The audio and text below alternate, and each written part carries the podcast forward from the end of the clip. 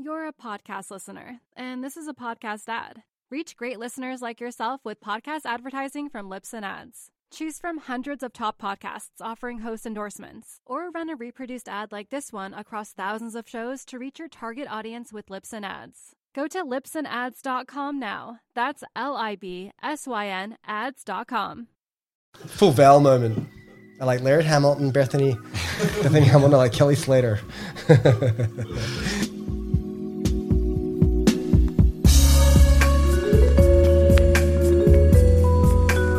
Continuing our unintentional string of episodes with surf writers, I bring to you a conversation with Derek Riley. Classifying Derek as a surf writer isn't quite fair, actually. His talents and contributions to surf media are a fair bit more robust, but that said, his writing style does kind of succinctly synthesize the style of his contributions.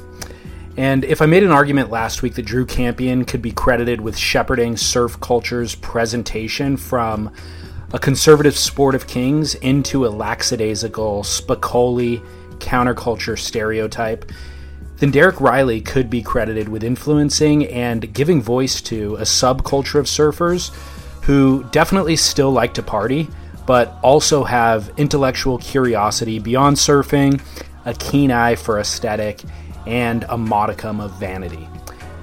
His list of employers include Australian Surfing Life, Surf Europe, Waves, along with publishing articles in Surfer, Tracks, Surfer's Journal, and Penthouse Magazine. Riley co founded Stab Magazine in 2004 alongside Sam McIntosh, and in Beach Grit in 2014 alongside Chas Smith. In late 2017, he published Wednesdays with Bob, a book about Australia's 23rd Prime Minister. And just last month, he published his second book, Gulpilil, about Indigenous Australian dancer and actor David Gulpilil. Prior to any of that, however, Riley developed his own interests and aesthetic as a blackjack dealer, a bartender, and later a boat captain, a story that he shares here in this episode. And now I'm quoting from Matt Warshaw's Encyclopedia of Surfing. Quote, acknowledging that his two greatest literary influences were Mad Magazine and National Lampoon, Riley often put his cheerful and profanity laced writing style to use in short bursts of schoolboy comedy. But Riley also wrote long, well crafted articles on subjects like the elitism of surf resorts and how surf competitions forced local wave riders out of the water. In 2010, when asked what he liked about surfing, Riley answered, the feeling of power and arrogance and sexy. And when he was asked what he didn't like, he said, that everybody feels the need to talk about it so much. End quote. And none of this actually could have been possible today without the support of Vissla. You know Vissla for their clothing, their surf films, and importantly for them supporting shapers, laminators, and artists. Their Seven Seas wetsuit was also featured in Beach Grit's new film Once Upon a Time in New Zealand. Each step of Vissla's wetsuit production has been re engineered to create less environmental impact from upcycled materials in the knee pads to using limestone based neoprene and rubber from recycled car tires to a yarn dyeing process that saves water and reduces energy consumption. Vissla's wetsuits and much of their clothing line actually not only look, feel, and wear great, but they also represent meaningful steps towards a more sustainable model for living and consumption. Support them through Vissla.com and through your local retailer. They've done a great job partnering with retailers in most places that have been around the world, so you should be able to find them in your local. Thank you to Vissla for supporting today's show. And without further ado, this is David Scales for Surf Splendor. I hope that you enjoy my conversation with Derek Riley.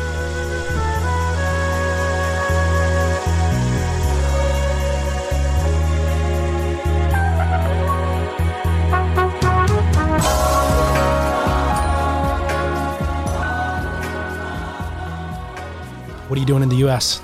I'm um, doing a little uh, little job up in San Francisco, interviewing Metallica. For uh, Beach Grit, expanding into music content? No, just it was actually a side gig. Oh, is but it? it was fun. Had a lot of had a lot of fun. They were interesting men. Are they? Yeah, So really. you spend one on one time with them? Yeah, I had about um, we had to wait about an hour, an hour and a half to see them, and um, some other stuff was happening, and then James is coming, hung out with us for a while. So that was pretty cool. and then um, had about an hour and a half with the band, just chatting. Interesting. Yeah, good guys. Um, Kirk's a piece of gold because you know he surfs, right? yeah. Yeah, right. so so he surfs and lives in uh, Honolulu, and uh, he had some very funny stories. Did he have any awareness of Beach Grit or you or what you do? Um, I'm, I'm sure he did, but he didn't express those sentiments. No, Would that feel validating if he did? nah, Really? nah. You don't care? I don't, I, you know, I don't um, identify myself as a surf journalist or surfer or any of those sorts of things. Just something I do like to do, and, and I love writing about it, and I love the whole thing. I love it. I love pretty much everything about surfing, but I certainly don't feel validated if someone, you know, would if Kirk Hammett knew who I was or something. You know, How do you identify? um, I identify as I don't identify as a writer. Um, I just identify as a, as a kid from the suburbs who's just in my in my view, I just feel like I've accidentally overachieved. I mean, very very lucky, and I just feel like the gods have smiled on me my whole life. So everything that happens to me just feels like a um, yeah gift from the heavens. I think that's a good posture to maintain. Like it'll always make you feel happy and gratitude. Yeah, and that everything that's happened. Like I did a, a this through a bizarre set of circumstances. I ended up doing a book with uh, Australia's greatest prime minister. It was like doing, you know, Charles de Gaulle or John F. Kennedy or something. And then a year later, he was dead. So I became suddenly this expert on this prime minister. And I went to his uh, memorial at the Sydney Opera House. And I'm in the in the foyer, the national broadcaster interviewing me, this kid from the suburbs, as the as the expert on this um, on this great prime minister. And then I was at the after party afterwards. There's only about 100 people there. I Looked around. There's ex prime minister, ex prime minister, ex prime minister, ambassadors, and whatever. And there's me.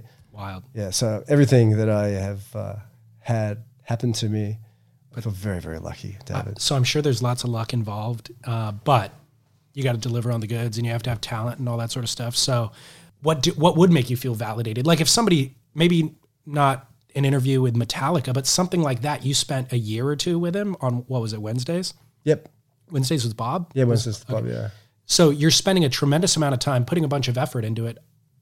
How could it not feel validating if uh, after it gets published, somebody comes up to you and goes, "Hey, man, really appreciated that." I guess, I guess so. But I guess validation feels like is something that you need to, because for something to be valid, it's like invalid until that happens. And I never felt invalid. Gotcha. you know, because I always felt happy and healthy, and and um, and I'm certainly not. I wouldn't call myself uh, an eternal optimist, but I feel like if I wake up in the morning and the and the sky isn't, isn't, isn't there isn't a nuclear cloud above me, and I'm breathing and I can get out of bed, I feel so happy and so lucky. It's like get up and I make my bed and Yeah. so, you know. So everything that everything that happens validates me, and I, I don't really need any validation from anyone. But the fact that you get television stations calling you and radio stations calling, wanting to do stuff all the time. It's a good feeling, but I, but I wouldn't call it validation. No. And my and my new book is with a um, famous Australian actor who's Indigenous, and um, and part, as part of that book, I had to interview all these great Australian actors. So it was great. So I went from one side, all the politicians, and now every other icon in my life. So I went the political side, now the arts, and um, so it's been a very sort of fun ride. But yeah, Did that become available to you because of your the success of Wednesdays with Bob? Yeah, so so Hawke was a triple bestseller. So I sold nearly thirty thousand copies, which in Australia is a lot. You know, it's pretty much one for every everyone's uncle and dad and brother. You know, and uh, so so I got this one, and uh, and this is going to be interesting because the the actor is a guy called David Gulpilil, and he's an Aboriginal, full blooded Aboriginal man who didn't see a white person until he was eight. And he was scouted by a British director in 1969 to star in this film called Walkabout, which ended up being a, a, one of the 100 greatest films of all time, according to The Guardian. Okay.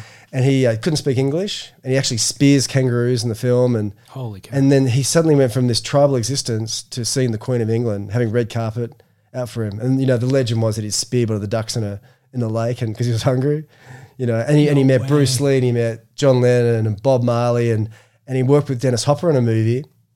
And at one point, um, he got so freaked out by Dennis, he was just trying to drink himself to death. Like at one point, the director found Dennis drinking Old Spice. That um, David went off into the bush. Walk, it's called Walkabout when Aboriginals go off in the bush, and the, in the middle of the shoot, and then they had to get Aboriginal trackers in to find him. And they got him. They said, you know, what were you doing? He's going to. I had to ask the birds and the and the trees um, if, what was up, what was up with uh, fucking Dennis. and the director said, um, what they say? He said, he's crazy. That is wild, Mm. dude. Um, what do you attribute that posture to that you maintain? About like kind of just you naturally wake up in the morning and feel gratitude for the position that you're in. Yeah, but not in a, not in a soppy kind of um, w- WSL Erik Logan kind of way. No, but is it Are you working to maintain that posture, or is it encoded in your DNA? And if it is, where does it come from? Uh, my mum, my mum was always very um, upbeat and, and optimistic, but also a pragmatist. and I think that's the, you know, the position you have to have. You have to be pragmatic. You have to realize that you know, cancer or sudden death or, or death of your loved ones, all those things can be just around the corner. So this moment is the greatest moment because none, none, of, none of those things hopefully have happened. So I always say, you know, you know, people go, I'm sad about this, sad about this. Someone wrote a nasty word about me on Twitter or something. So fuck, do you have cancer? You know, is everyone alive? You know, is the are you breathing oxygen? You know, you're happy. You know, they're, they're the things that really matter. You say you have to have those things, but most people don't, dude. Most people live their life very differently than that. Or certainly in the society that I live in, where we're like sitting on the freeway for an hour every day, each direction, and everybody's in debt trying to just maintain some a livable lifestyle, you know, to own a home and stuff like that. Most people don't. Yeah, but yeah, have but you know, I have everyone has their own struggles. You know, and it's funny because another job I did was with a um, you know a billionaire, Australian billionaire, as a ghost written private job. But it's funny you get to see all these people in all their different lives, and no one's life really is that superior. The richest person's, I mean, I guess living on the streets of San Francisco is pretty fucked, but but the very basic things, you know, fresh air, good food, all those things, and enjoying moments. Like even in commute, you can be learning languages and listening to the most compelling New Yorker broadcast. You know, so it isn't doesn't have to be a bummer. You know, everything can be pretty cool. You know, unless you you know if you're in prison or something, it's not so cool. But even then, you could write a book in prison or do well, something yeah, yeah, meaningful. yeah. Friend, friend of, a really good Get friend of mine's in um, in prison, and uh, yeah, it's not that easy because you spend half your time trying to not get um, stabbed to death, and the and a lot of the time, unless you're a long term inmate, they won't let you do um, university programs. Okay. Mm, so I thought I thought it's the same thing too. I'll just go there, write some books, and write some songs, and do an album. Get fit. yeah, get fit. Yeah. Um. So, who was your mom? You said your mom instilled that in you. What, what did she do? And Yeah, my mom was just a. Uh, she'd always worked in, um, in, you know various roles, kind of you know administrative kind of roles as, as mums sort of do. But one of those great mums who like she'd pick me up from um, from school and would sing the whole way home, and you know we would just hang out together and we'd just sing, and everything was everything was great, and but but not great in in, a, in an airy fairy kind of way, just in a pragmatic thing, just enjoying moments together. what, single mom or? No, no, no. My, my parents are still married. My, Oh, wow. my dad was an, my dad's an intellectual, total academic. Oh, really? You know, so it's great. So my dad just sit us down at the kitchen table and, and we just talk about politics. Yeah. And he didn't push any of his biases onto us. He just said they're all pack of bastards, you know. And uh, and it would explain past the poll voting and preferential voting, all these different systems, and you know capitalism, communism, all those things he'd explain to us, and and uh, so I was, I was very fortunate like that. Interesting. So, the detail, like you kind of feeling optimistic and all that sort of stuff, and saying like there's no, even the billionaires have their own plight, you know, and everybody in between. The one detail that I've isolated, and I could be wrong, and I'm always reassessing it, is just feeling loved by your parents. Like if your parents both provide you kind of unconditional love and support, and you can pick your path through life knowing that you have that, I think then you end up okay and you're generally happy and well adjusted. And it's the kids who um, have that as a deficit that end up you know, ruining relationships and uh, even, you know, school shootings and stuff can kind of be tracked back to mommy and daddy didn't love me enough. I, I think I think a lot of that is society. I think if your parents put a roof over your head, they didn't bash you or fuck you, then they've done a good job.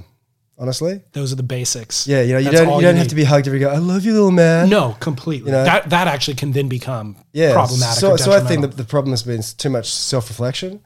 I think people have too much idle time. dude, totally. You know, you, you know, and it's it's bizarre. It's fun, funny thing I noticed in America too is the um, normalization of um, obesity.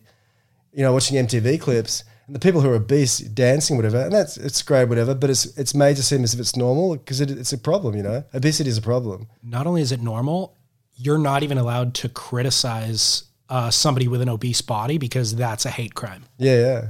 Like But- you'll be and I don't think, vilified and I don't think we should be you know yelling at fat people, but uh, I don't think we should be celebrating obesity either. right. You know, So that is unique to America. You guys don't have that in Australia. we do have it, but not quite the same level. I mean, Australia is twenty years behind America. Okay. It's funny, um, uh, governmentally wise, we were we were very much like Europe, and then we were kind of slowly migrating out of the American model. And it's funny, I go to France, and they're like Australia in the seventies, have a really regulated labour market. You can't you can't sack anyone, so no one gets hired, and and wages are low and all those sorts of things. But there's a broad middle class, and Australia had that, but now it's kind of the middle class is shrinking, and then you get the you know like you were saying with the uh, you know rich people and a lot of poor people.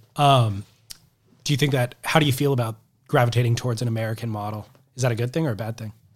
I mean, there's great things about America, and and and, it's, and it's, the saddest thing about America is this the splintering of all the all the identity groups and and people not identifying as Americans first and foremost. You know, because because you have more immigrants in your country than any other country in the world, and yet it's held up to be the most racist hellhole on earth, which is bizarre. And anti-immigration. yeah, and anti-immigration, which is bizarre. No one pulls the Japanese up.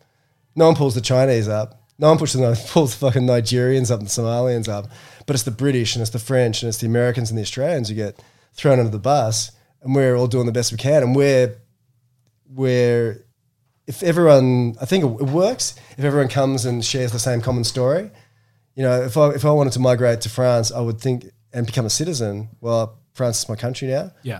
And, and I think that that works. But I think when people come there and go, well, I'm proud to be, uh, uh, uh, and you know, and that's my country, that's my flag, but I'm living in this country and, and, and using it as an economic kind of base. Yep. I don't think that's very cool. No, I agree. Um, I asked you how you identified earlier, and let me ask a different version of it. Is like if somebody asks you what you do for work. Not that anybody ever asks that. we always use that example. Yeah, yeah. yeah you're at a cocktail party and Oh, no, somebody I says, get "What it. I you get it a bit. They Okay. get people go, "What do you do?" And um, and I said, "Oh, you know, I sort of, I sort of write." And then, what have you done? And it's good now I've got the books because Right. that's like something they can relate to. Because when I say, when I, because I hate saying I have a surfing website because it feels like it's like a hobby thing. You know, it's just a couple of longboards and this really badly made website. Yeah. You know, I want to, I want to say, fuck, this is a website that had hundred thousand unique hits the other day. Yeah. You know, Chas's story from the other day had three hundred and seventy-five thousand reads. Which story was that? It was a great white story of Cape Cod. Of course it is. Yeah. Like a shark story yeah, yeah. is going to get the most. So yeah. can you believe that? 100,000 No, hits in one day. You know, we generally get sort of 30-ish, whatever, but 100,000 spike, that's that's traffic of 3 million a, you know, a month, which is biggest in surfing. Yeah. So when you people say, what are you doing? You do a surf website, it sounds lame. But if they only they knew, David. Imagine what they feel when you tell them you're a podcaster. Oh, but podcasting's pretty, pretty, pretty hip now. so you tell them that you're a writer. Is Yeah, what yeah. is how you identify. Okay, because I mean, like the vast majority of the surf world who knows you knows you strictly from Yeah. writing. But I, but I wouldn't, I don't, I don't say writer because that sounds like I'm, you know, sitting there in my garret writing poetry. I just say, oh yeah, I write. I got a couple of books. So here's I'll give you my perspective of you, and you can tell me whether I'm right or wrong. Um, you don't write enough. Like I would, I always thoroughly enjoy what you write, and it's among my favorite things. And I I've always liked Chas in the past, but now I'm oversaturated with Chas. So when it comes to Beach Grit, and I see an, a name on the the author's name on the article, I'm eager to see yours because I don't get enough. But I actually wouldn't necessarily identify you as a writer, knowing your history with Stab and now with Beach Grit is like, I think of you as more of a creative director. Like it's your, what matters most to me is your imprint on the thing, you know, yeah, your thumbprint. That's that's definitely why I see my role with magazines. I really enjoyed editing, and I and I love the process of interviewing people.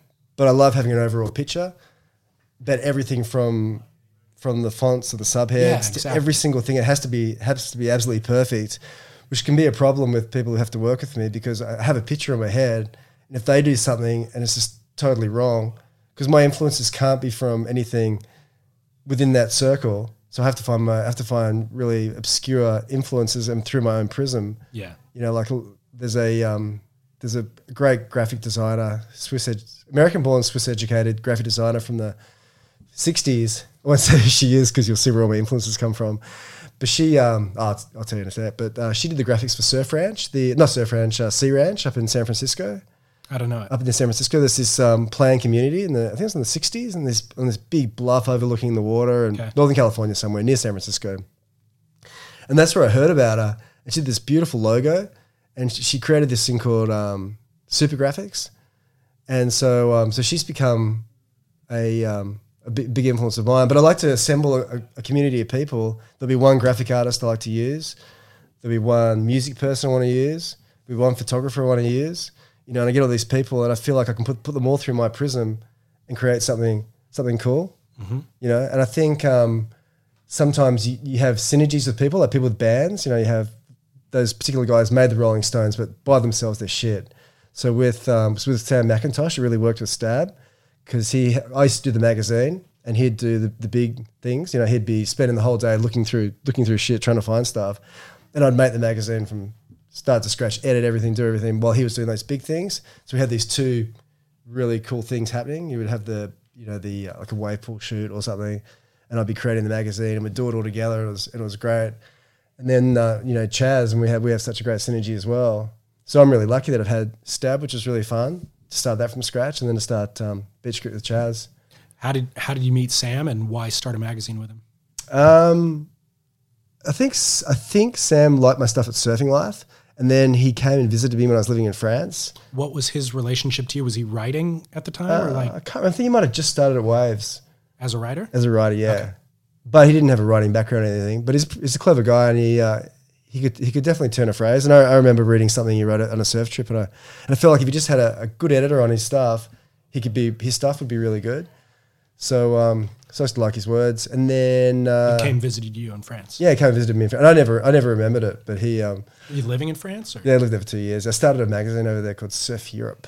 Oh, okay. Yeah, yeah. So, uh, and then um, I came back to Australia in two, end of 2000, and um, and I was just sort of kicking around, and it was great. I was getting a retainer from Surf Europe just to edit their stuff, and I just had this great job at a men's interest magazine, which I hated, but the money was amazing. Had a big office in the city and two assistants and a parking spot and all that sort of stuff. And then um, Sam asked if I'd come and work at Waves, and uh, I just needed, needed a hobby job to keep me off the streets, sort of thing. So I just went in there and and um, worked with him there, and then he had a he had a bit of a falling out with the publisher at the time, so he got put into marketing. He got taken off the mag, and then um, then they asked me to edit waves. I didn't want to edit waves, so I just said, "No, nah, I just want to keep writing stuff." And that's when Ronnie came in, Ronnie Blakey, and he and he did that. And then uh, me and Sam had been talking about doing a men's magazine because at the time, Loaded and Maxim and all those magazines had just really started to explode about 2001. And um, and then I realized that it had to be surfing because that's what we knew. And to do a men's mag was just going to be out of our sort of field of reference. And then um, another friend of ours said, um, "You should ask Billabong. Should pr- send a prop to Billabong to do a book on their um, what anniversary, thirtieth anniversary, I guess it was, yeah, for two thousand three.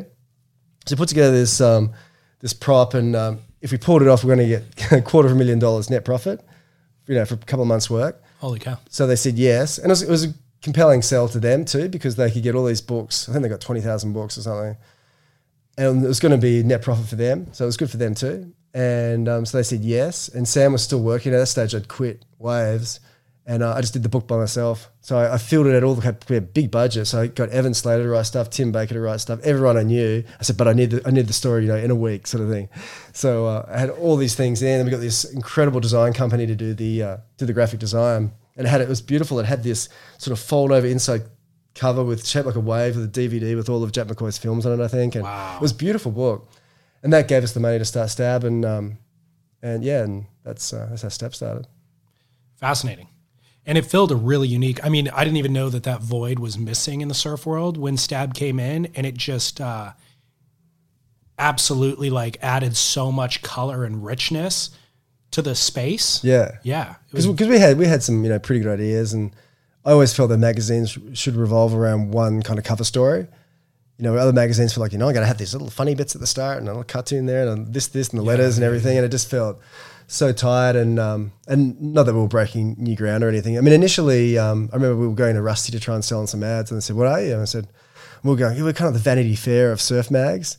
And that was the initial thing, and then I I can't remember. Um, I think it was Mogga from uh, Rusty said, "No, no, yeah, he goes, yeah, you guys are like the the fashiony kind of cool guys and da da da." And I went, oh, "Yes, guess guess we are." That's and that kind of shaped it a bit. how long was your run with Stab? Um, so we started in 2003, July 2000, August 2003. The first issue came out February 2004, I think, or January 2004, and I was there until 2014. But I I, um, I sold my shares, I think 2008, 2009, because I had half of it. And we'd foolishly given 10% to this guy who was going to be our business manager, and he didn't do shit. And, and I was kind of over it by then. And then, uh, and I felt like we are just going to piss all the money away anyway. And, um, but then I, and then I left for a bit. So in 2009, you sold because of those things. You felt like it had been mismanaged, and you kind of wanted a.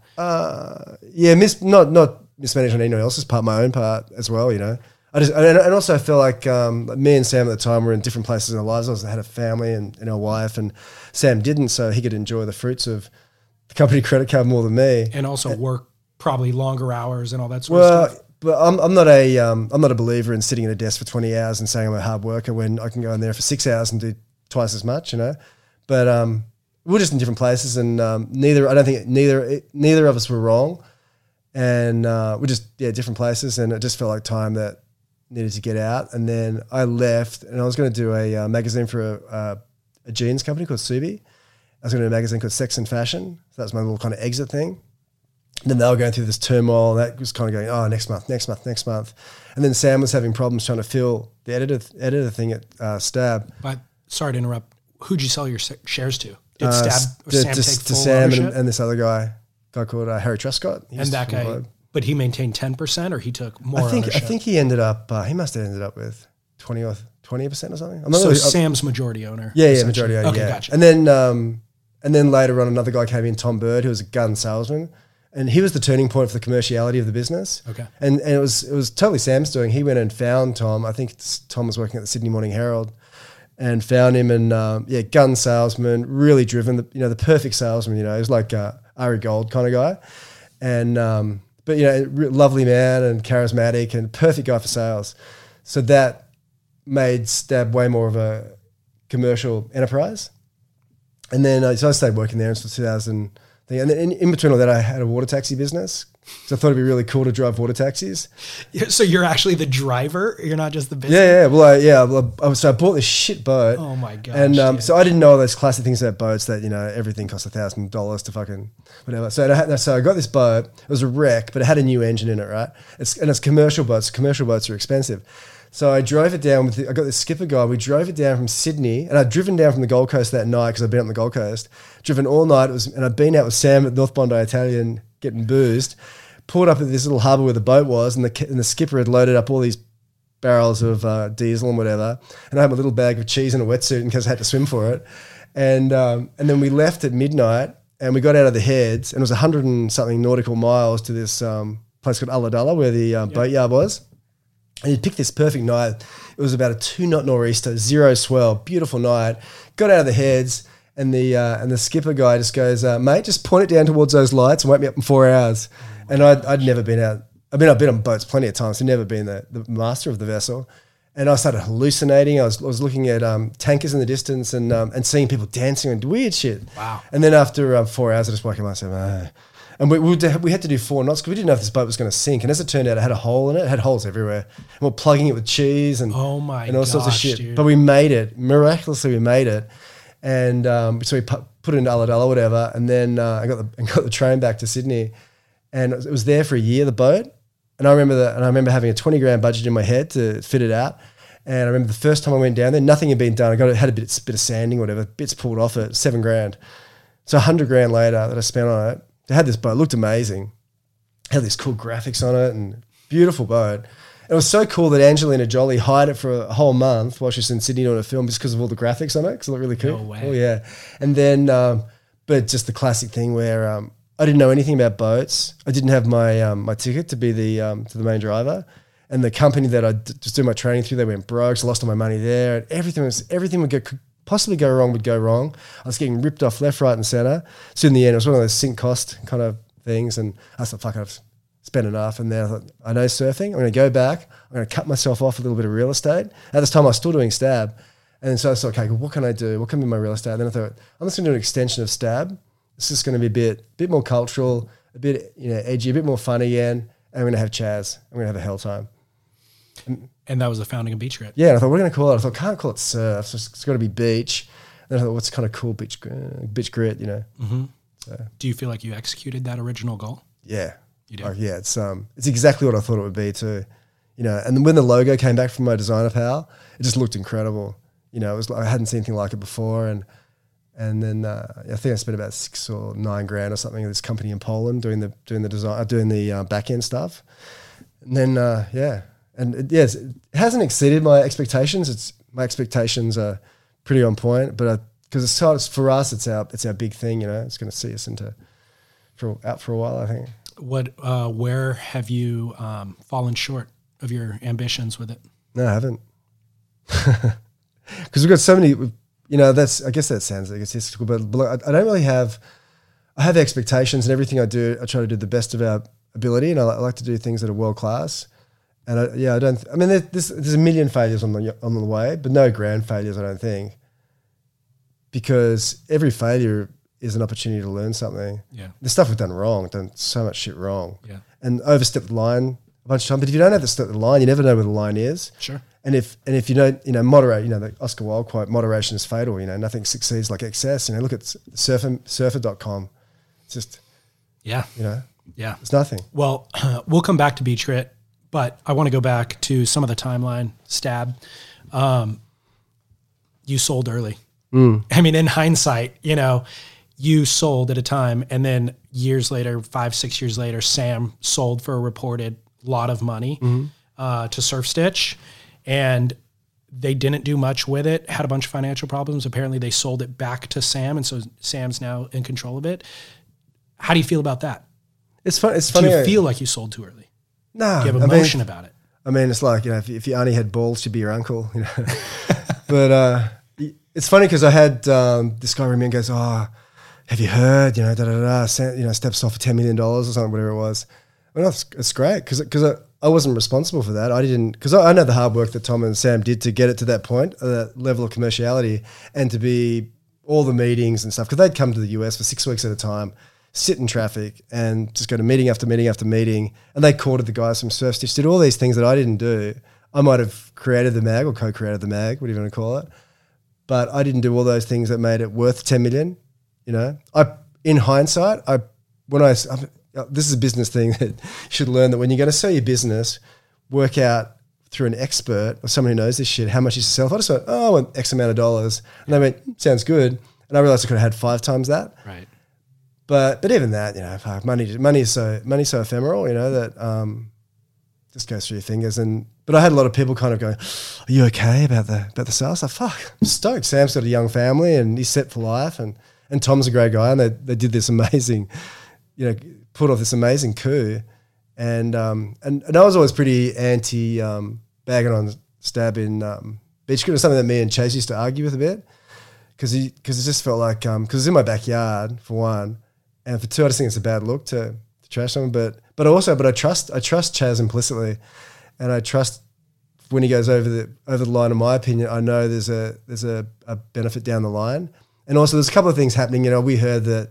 We had we had an advertiser call up saying, "Hey, I, I can't advertise on your site anymore because they're going to pull all that stuff from Surf Stitch," and and we had um, a bunch of things like that happen. And I made a movie about Israel for Stab before I left, and it had this opening scene and it had a bit of the Holocaust and and, and the and the creation of Israel and whatever, and they cut it all Really? because someone because a couple of fucking anti-Semites are caught and saying fuck you know Israelis and Jews and da da Oh da da, and they panicked and cut it. Wow. And that bummed me out so much because I because I developed a you know a love for Israel and the and how brave those people were. Those fucking handful of people in the kibbutzes fighting off the seven Arab nations, and whether you know whether you're pro-Israel or anti-Israel, it did exist and the Holocaust happened. But it cut it out of this movie and it set it and it set up this film, which is a really cool film. Had Craig Anderson and all those guys in it, and then um, so that's that kind of bummed me out. But you know, when- and then when you know advertisers are being pressured not to, um, things that, they're not the fuck a chest for your life. Yeah, that You know? that's problematic. So, do you feel that in Stab's kind of commercial viability that they compromised any of the artistic or just kind of creative expression of the magazine? Was the commercial version of the magazine a lesser version than when you felt you were contributing to it? Um, well, I, I think um, media entities are purely the pe- people who are operating it. Yeah. And I think I, think when they were running, um, and and the got to remember the architecture of the site, like most sites, is if they put a story up about FCS fins, it's going to have the same same um, presence on the page as um, Sunny Garcia, you know, found almost dead, sort of thing, you know. So it's, so it's weighting the new set of Julian Wilson FCS fins against important stuff.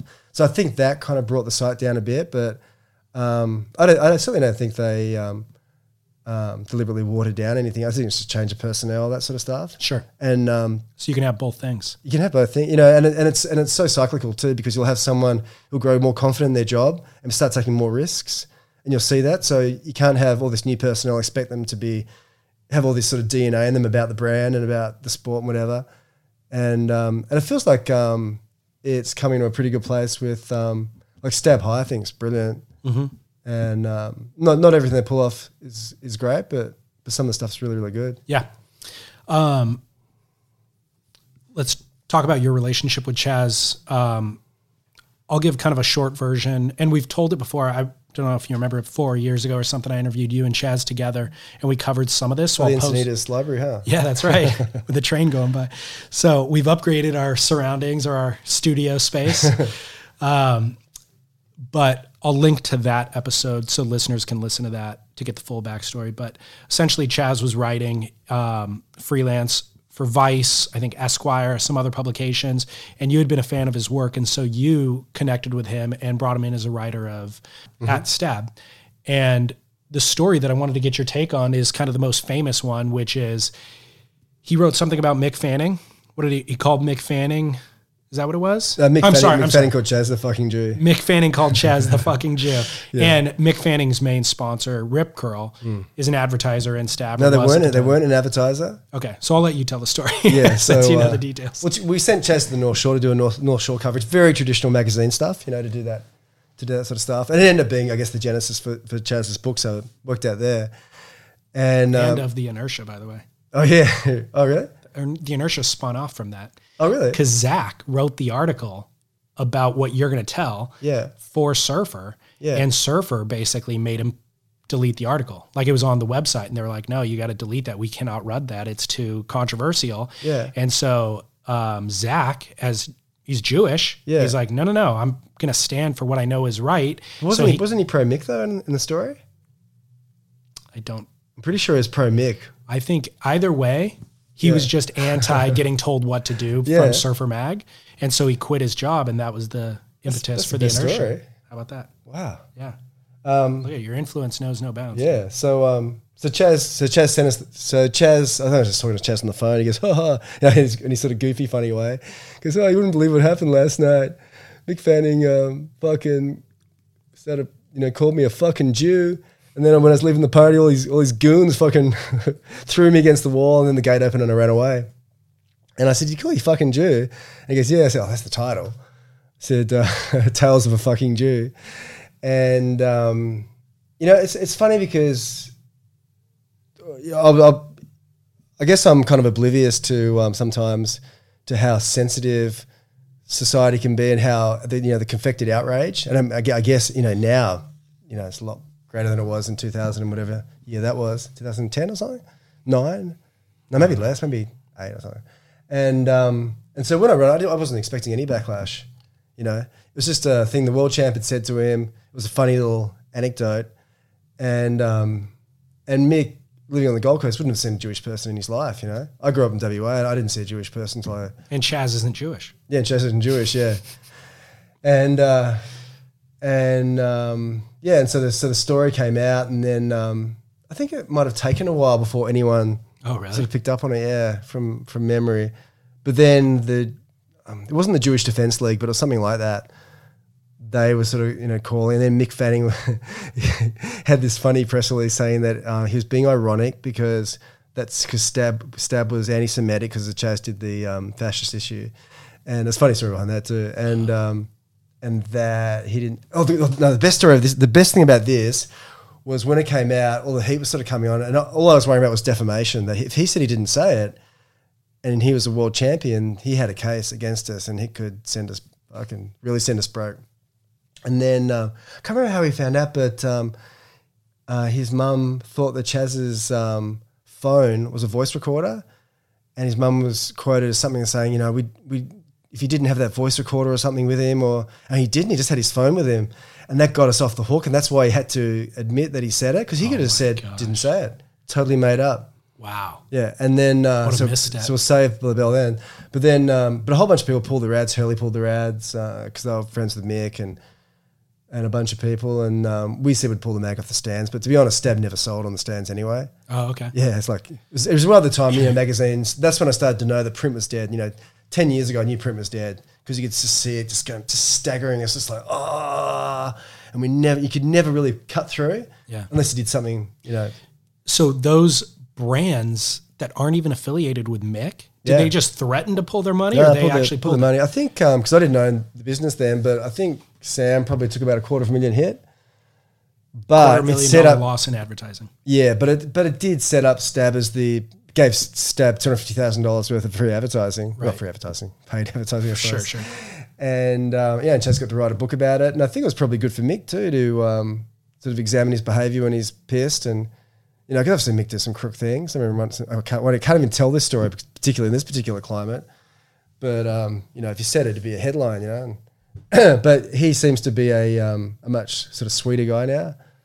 Yeah. So, what was your thought at that time? I would imagine anybody feeling that amount of pressure from their industry, their people that are bankrolling their business and all that sort of stuff, would have to question how to handle that decision. What made you stick with Chas?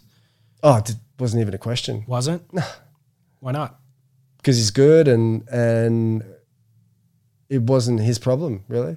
He submitted a story. I did the headline. It was the headline that did it. Oh, okay. You know, so so- you took responsibility. Yeah, hell yeah. And I'm the editor. It was totally my responsibility. It's nothing to do with Chas. Was there a conflict between you and Sam at that time, or how did Sam feel about it? Um, Sam would get pretty panicked by a lot of the stuff I'd do, Yeah. and me and Chas would do.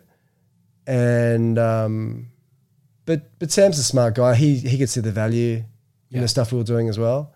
But I think he would rather everything, and I, I guess I guess it's reflected in Stab now.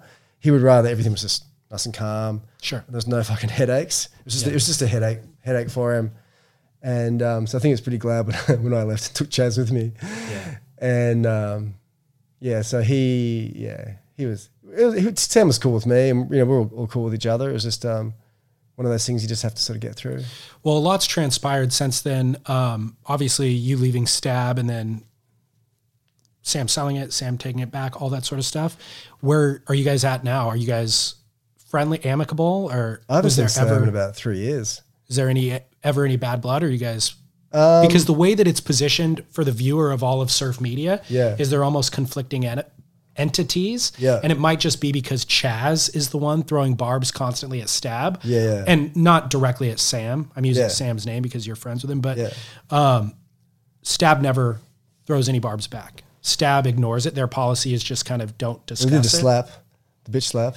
But that wasn't company approved i don't think that was ashton acting out on his own based on very personal kind of vendetta um, i don't was, like, think it, was like, it was like Christmas Day when Chas called me up and said that it happened. It was filmed. i filmed it Oh, was that your film? Right, okay. yeah dude i had a confrontation with ashton five minutes prior and at the end of it he's like i'm gonna let i'm gonna give chas you know a piece of my mind Yeah. and I I'm friends with Chas obviously, but I didn't feel any need to warn Chas. Chas Hmm. knew it was coming anyways, so we were all back in our area, and I saw Ashton enter the space, Hmm. and I stopped the conversation I was having. I'm like, "Hey, dude, I just got to pull out my phone to film this interaction because something's going down."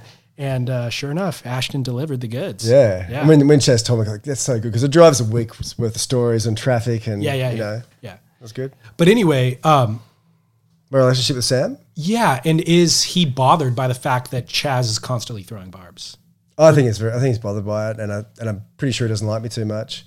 But I don't. I certainly don't feel any um, animosity towards him, or and he's done nothing for me. I mean, except for getting advertisers to pull, but he's done nothing to impact on my life or make me sad or, or anything. So um, I still like him. You know, I admire him. He's done a great job, and I think um, he's he you know he's the brains behind behind Stabs, and none of the writers because I think as you know as nice as they all are, everyone's pretty disposable. But but Sam is the brains behind Stab and uh, and Tom Bird, the uh, the uh, sales guy. Yeah. You know, because Stab High, all those things, uh, Sam's ideas, or he sourced it from somebody. Because I think Stab in the Dark came from a guy from Quiksilver.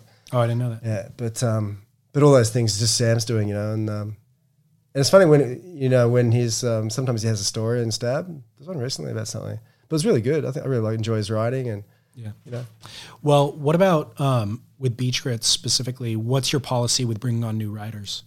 yeah, I mean everyone's welcome. It's just just purely meritocracy. So, how many do you get submissions that get declined all the time? Yeah, or- all the time. Yeah. I mean, everyone thinks they're a writer, and uh, some some people do have a natural flair for it. Yeah. And some some people, like Gen C, I love Gen C stuff. It's so beautifully constructed, Yeah. you know. And uh, and long Tom stuff is great, and and Surf Ads is um, sort of coming on really well now. Mm-hmm. And uh, you you some people get into a real cycle of, of submitting stories and whatever. And Nick Carroll submits stories every now and again, and and you know get Warshaw stuff and Sam George and Matt George, and Yeah. so we, ha- we it's become this little literary hub. Yeah, I And, think it uh, has. What's your um? How did the be the uh, comments section? Was that part of the original kind of inception of the business? Did you ever see that becoming what it's become? No, I think Negatron has been um, a big part of that. So he was um, a comment. He's a guy from New Zealand, plumber from New Zealand, and he was used to comment a lot on Stab back when Stab used to get comments on stories, and um, and I think he got tired of. I guess he felt this the site had been dumbed down a bit, and wasn't you know whatever, and so he he contacted me and said you know can I be your um, moderator? So he came on and he created this forum that became so like he'd he'd take you know he'd um, explain to people why their comments weren't appearing and they'd do all these things and he'd shaped and he shaped this whole society where it's um, not just people saying you know I hate you no I hate you sort of stuff and uh, so I think Negatron really drove that Um, was there a need for a moderator at the time? Had your comment section been kind of Yeah, we had a- degrading? no it wasn't degraded but it wasn't it was, it was fine but if it was going to grow and grow in a, in a cool way because comments can be as I said, you know, just pointless, or they can they can just be a window into the the greater part of that story, you know. So you have your 300 word story, then you have 2,000 words below, just explaining the nuances and people back and forthing, and it's um, Yeah. you know, you get some really fine minds in there. it was a really unexpected um, part of surf media for me that's I enjoy now almost more than anything that I didn't see coming and I didn't see the value in and maybe Negatron's the guy who deserves Yeah. the credit for kind of identifying that there was something of value there. And what it is for me is um, when I was growing up, all of my uh, all of my surf media would just trickle down from three sources. Based, let's say three media companies and five surf brands. So everything that I got came from the top, and it was like edited and curated for me. And we've gotten to a point now where that's become a little bit more broader and there's more sources that it's coming from. The comments section feels like I'm at the beach parking lot. Yeah. It's now just everybody has an opinion, everybody can chime in. And I feel like if I'm um, disconnected from surfing, as I has been, have been these last two weeks, where I'm not surfing that much and maybe I'm busy with work, so I'm not even reading that much about it or watching that much about it, I can kind of go straight to the comments section and it's like straight from the vein. It's like this is what the general populace feels about a particular heat that just went down in a surf contest or a particular ad campaign that just came out in something. But the great thing about it is you have people like Maurice Cole and Nick Carroll Yeah. and all these people in there, so it's it's a very informed audience. It's not just a beach parking lot. Right. It's like um, it's like maybe it's like the pipe parking lot or something. So they're all big names. Totally. You know, it's pretty uh, Totally. pretty packed field. And then there was really though the danger of it just becoming a lot of white noise, and so Yeah. maybe Maurice's comment wouldn't even get seen.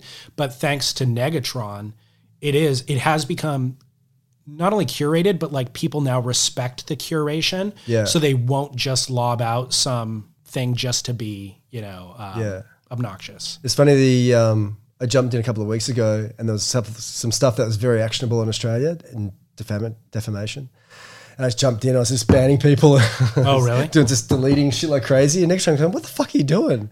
You know, because he's got this this ecosystem that he's created, and I just went in because I just think loose house, loose house, loose house Yeah, yeah, yeah. again. So do you read every comment that comes through? Um, pretty much, pretty much. I, I definitely read the ones on the um, stream. You know, the open Yeah. stream thing we do. Yeah, yeah. And that was a that was a Beach Grit reader, and I, I was trying to find his email the other day too because I want to thank him because it's been so successful. And he said, Explain what it is. so you know we have that thing where um, so we have a contest on so day one Tahiti, and we'll go comment live. So we'll just have a, just click on a story, and everyone will just be commenting live down below. So there's nothing technical to it or anything, and it was from um, I think NFL sites they do it.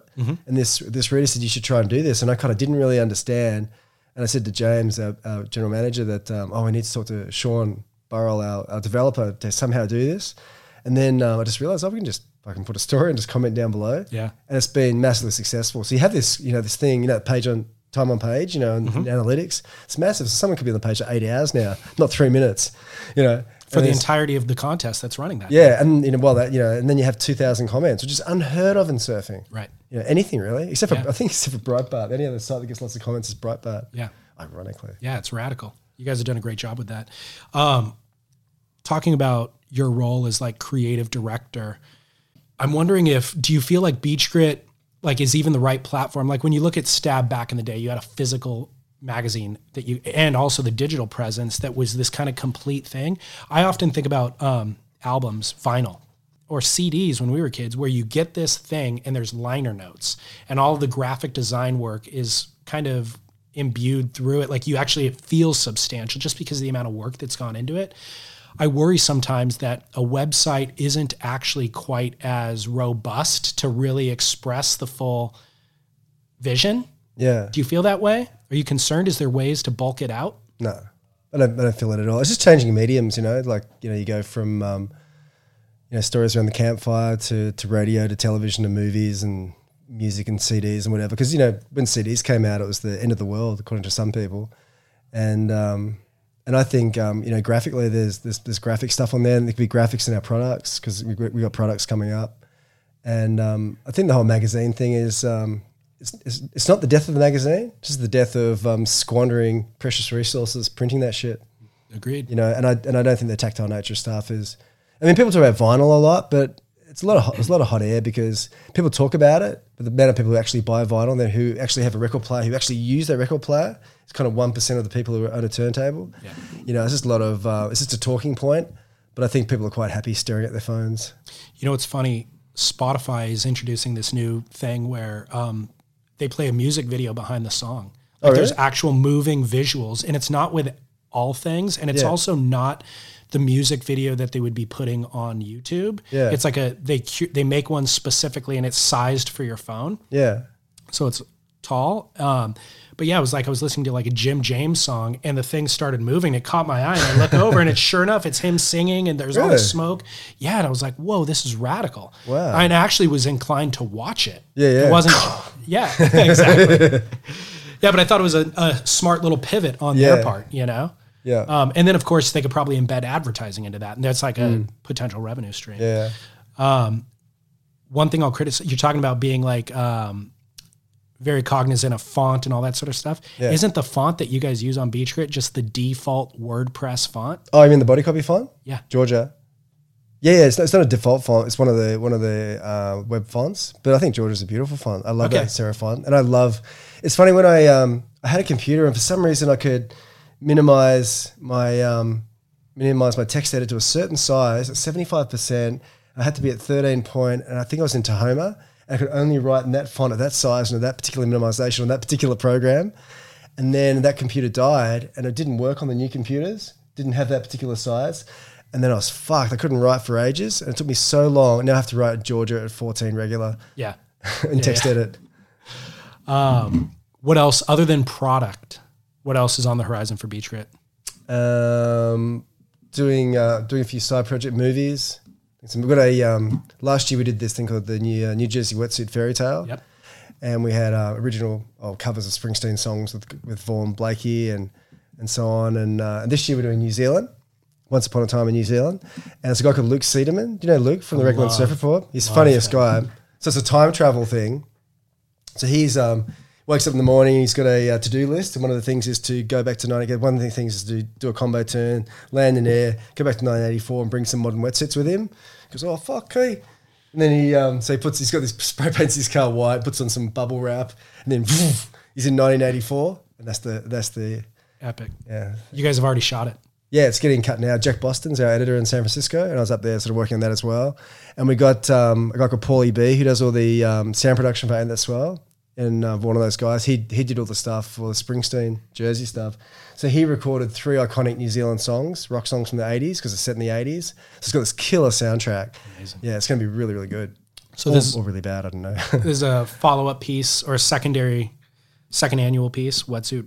yeah, so yeah, what, what- you know, You got- one, once a year we it's sort of a year and a half since we did the last one, but And you got surfboard reviews. Um, reviews, and we um, we've got a um, Filipe Toledo movie in the um, sitting on the on the blocks waiting for um, Filipe to get a ten foot wave at Chopes to finish it. really? Yeah, it's amazing. It's it's Like a profile piece? yeah. So it's about um, it's called to be continued, and it's about Filipe, you know, dealing with head on with the challenges of learning how to ride ledges.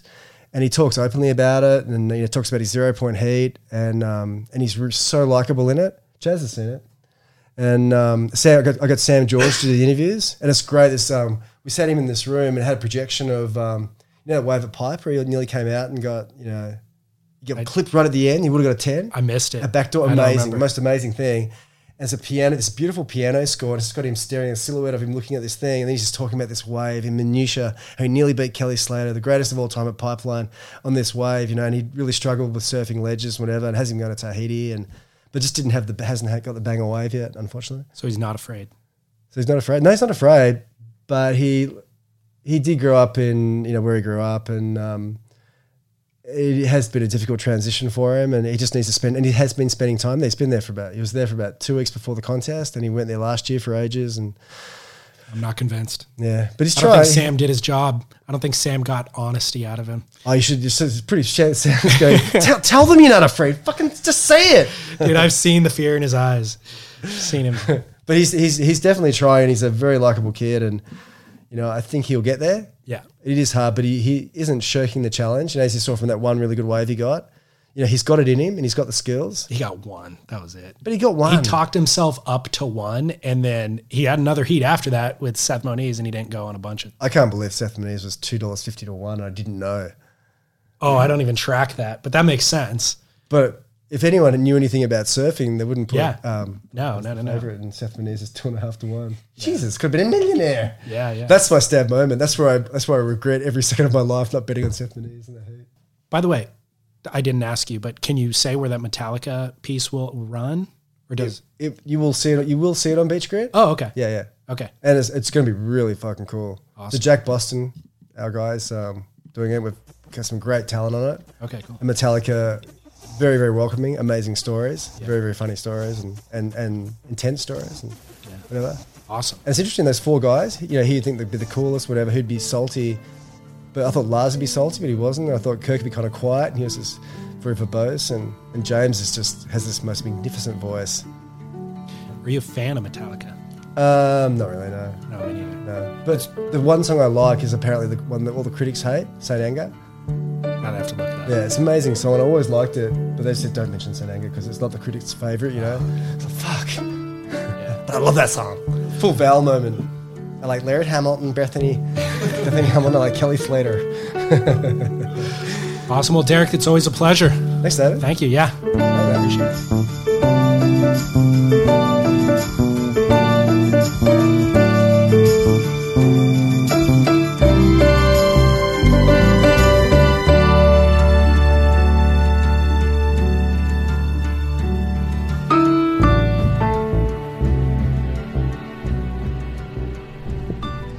Beach Grit's store is now live. T shirts, air fresheners, which are available in the Heartbreak Beach scent, traction pads, all available. The coffee mugs actually are recently sold out, but you can get it all on beachgrit.com. And then, of course, be sure to check out their latest film, Once Upon a Time in New Zealand, which Derek just told us about. Um, they review Vissla's Seven Seas wetsuit, made more eco friendly by using limestone based neoprene. Their carbon black, which is another key ingredient in neoprene, is made from scrap rubber tires from vehicles, car tires with worn tread that can now be repurposed or pyrolyzed is the term to make wetsuits which actually cuts the CO2 emission by 200 grams per wetsuit. And of course, Vissla has a full range of clothing and accessories. And perhaps best of all, they support a team of shapers, laminators, artists, they make films, and they even support podcasters. Vissla.com is where you can find all of their work, or better yet, pick up Vissla everything at your local surf shop. And everything that Derek and I discussed in this episode, from Once Upon a Time in New Zealand to links to purchase Derek's books and everything else, are all available on surfsplendorpodcast.com. You can follow his current project and writing on beachgrit.com. And further, you could support our work and this podcast by sharing it with friends. It's a super simple way to help our audience grow. And then you can also rate and review it in Apple Podcasts or whatever app you use. That helps strangers to find it, and it also helps with our ranking in their respective charts. And then, if you want more content, check out our other shows. I've got Spit with Scott Bass, I've got The Grit with Chas Smith. Surfboard shaper Donald Brink has his own podcast, as does Scott Bass. All of those are available on our website, surfsplendorpodcast.com. There's more than 400 episodes in total, and they're all entirely available for free to binge right now. So enjoy that. I'll be back on Friday with Chas Smith for The Grit, and then back here next Wednesday for Surf Splendor. Until then, this is, of course, David Scales reminding you to get back into the ocean, share some waves, and shred on.